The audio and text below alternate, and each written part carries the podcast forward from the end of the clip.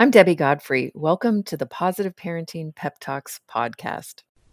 One of the best ways to improve ourselves as a parent is to be able to assess our discipline tools.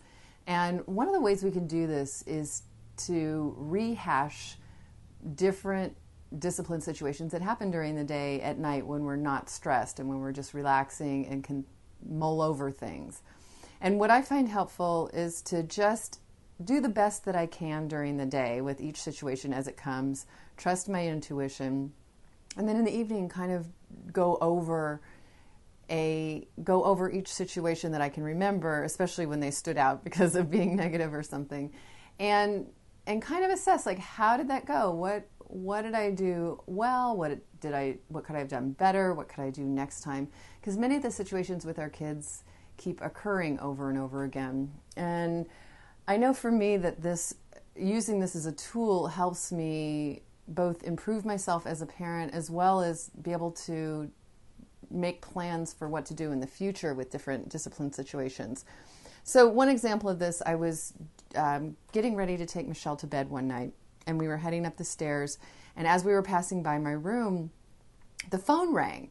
And I, being a good little new businesswoman, ran in to get the phone and answered it positive parenting. This is deborah and proceeded to talk to some parent about parenting. Well my daughter michelle was going ballistic in the background and i was attempting to use one of our tools for redirecting undue attention and i beckoned her over and didn't look at her didn't talk to her rubbed her back held her in my lap.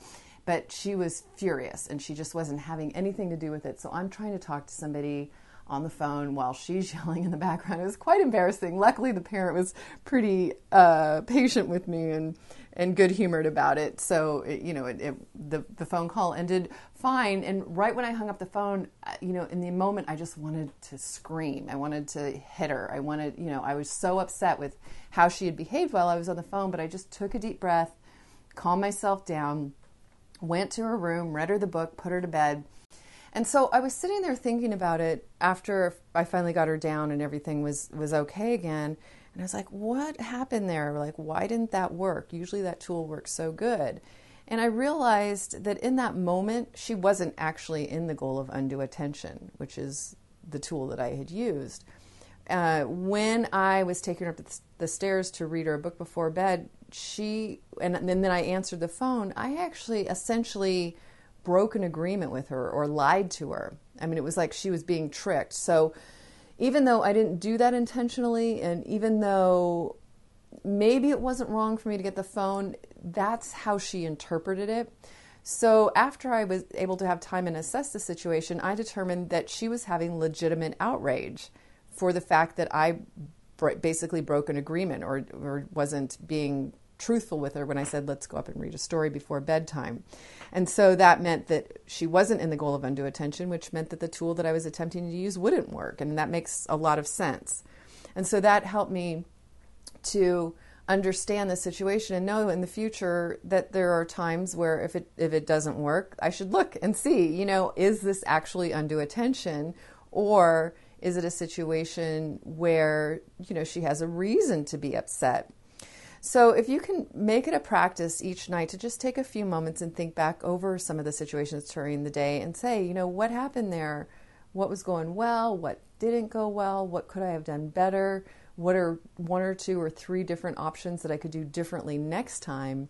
And that should help make it more of a practice of assessing and reassessing situations and improving yourself as a parent. Have a great day. Happy parenting. I hope you enjoyed today's episode of the Positive Parenting Pep Talks podcast. For those of you that don't know me, I'm Debbie Godfrey, owner and founder of positiveparenting.com. I hope you'll go and check out my website and follow me on Instagram and let me know about what you thought about today's episode. Did you learn something new? Were you able to do something different with your children? Did you have a success story? Those are my favorite to share. Let me know. Contact me. I'd love to hear from you. And also, what future topics would you be interested in hearing about on the Positive Parenting Pep Talks podcast? Thank you so much for being here and for all of your support. Take care and happy parenting.